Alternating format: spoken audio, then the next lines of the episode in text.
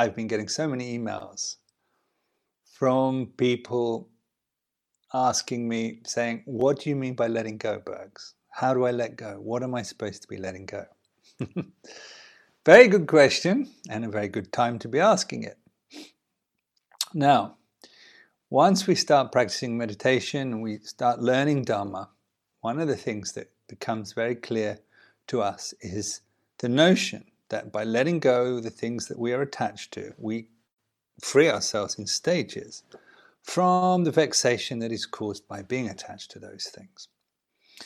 Now, a lot of us instinctively feel that if I let go my attachment to things, I wouldn't be able to function properly. Or we might feel that our attachment to things is important for me to be able to live my life. And I am well aware, as no doubt the Buddha was, that the idea of letting go, the things that we're attached to, doesn't sit necessarily that comfortably with us, uh, perhaps when we first hear the idea. The idea of letting go, uh, the things that cause us suffering, and in particular the things that, on account of our attachment, we create suffering for ourselves and others, and our sort of opening to what this really means is something that matures in us in stages. So, no, it's not the case that suddenly we will find ourselves giving up everything in our lives um, and going off to live, I don't know, in a forest. It's not going to happen. Unless, of course, you have a very, very strong personal aspiration to follow a spiritual path in such a way, in which case you may well, on hearing just the the briefest instructions in Dharma, decide to head off and live a life of simplicity or even renunciation. But for nearly everybody, the journey, the path by which we free ourselves of suffering and its causes is a gradual path of negotiation with ourselves, of looking at the degree to which I am attached to things that cause suffering and looking at our willingness or unwillingness to let go that attachment. So the point is this if we find ourselves in conflict with the idea of letting go, it simply means that at this stage we're not ready to let go. Now, nobody can tell anybody to let go their attachment to anything. That letting go process will always be a result of insight that matures in each one of us that shows us clearly this attachment and clinging to this and that is not for my well being or the well being of anyone. And by letting it go, I shall benefit, others will benefit. It is a choiceless process that happens in the moment that we see clearly that these things that I cling to, this attachment to these things, is not serving me in any way. So, when, under what circumstances, do we find ourselves prompted to let go in such a way that we open space up in our lives, we simplify our lives, we free ourselves of things that we're still clinging to, that aren't serving us in any way, aren't bringing any happiness to ourselves or others? At what point do we actually find ourselves letting go of these attachments. We let go of these attachments when, with the light of insight, we see clearly for ourselves this is not for my welfare. This is not making me happy. This is not making other people happy. This is not for the welfare of others. At that point, when it is clear to us, these things that I have in my life are not for my welfare, and are not making me happy, that is the time to let them go. But what happens if we reach that state of understanding? I would be better off without these things. Clearly, I could let them go. It would make my life simpler and easier to live. I would feel lighter within myself. But we do not let go. Hmm. How many of you have been in a situation of knowing somewhere inside, I could simplify my life, I could live off less, I could live in a smaller house, drive a simpler car, I could eat less exotic food, I could take less holidays, I could spend less money indulging myself. I could be happier.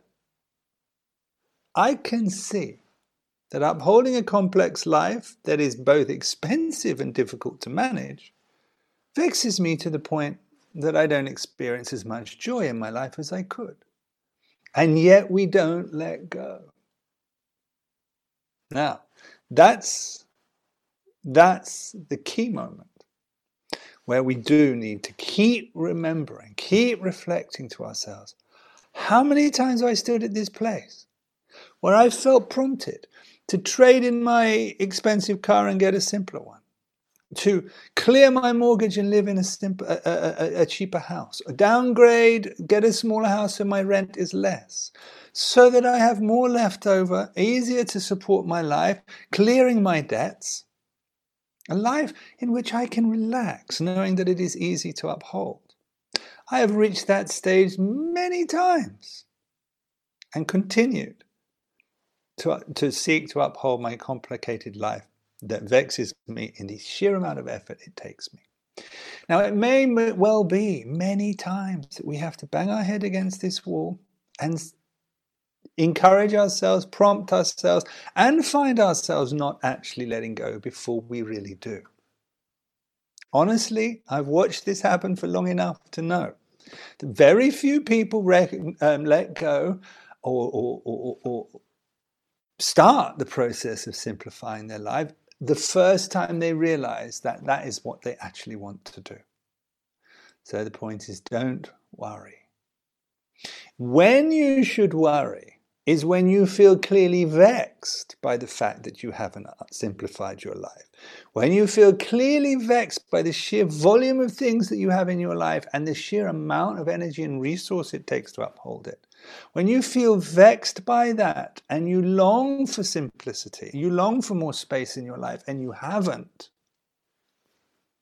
created it, then you need to give yourself a very serious nudge because you will be living in a state of conflict. So, what is it? It's fear. It's fear, it's fear, it's an uncertainty, it's worrying about if I don't have all these things, will I be able to hold my life together? Well, you know, you won't know the bliss of simplicity, the joy of letting go until you've let go. So there will always be a point at which we feel a little bit anxious. Let me at least say this.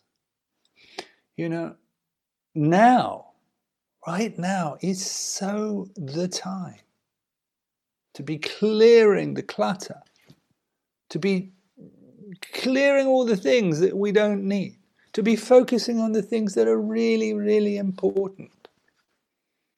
If you've been living a life where almost all of your life is spent upholding the things in it, hoping that one day you'll be able to do the things you want, then stop and think maybe if I did clear the decks, reorganize myself, jettison what I don't need, I might actually be able to start doing those things that are important to me now.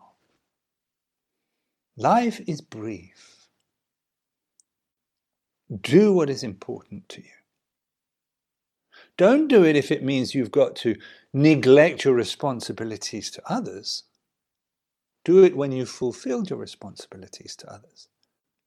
But don't not do it because you're so busy upholding a life that you've already found to be more than you need. I really want to encourage you now. In this time, if you've been thinking about it for years and haven't done it yet, now, to think about treading more lightly on your feet. Because that's how you will free yourself of much of the vexation you are experiencing, much of the conflict you have in your life. All the uncertainty in the world right now is amplified. How many times when we worry about whether we can uphold the life we currently have?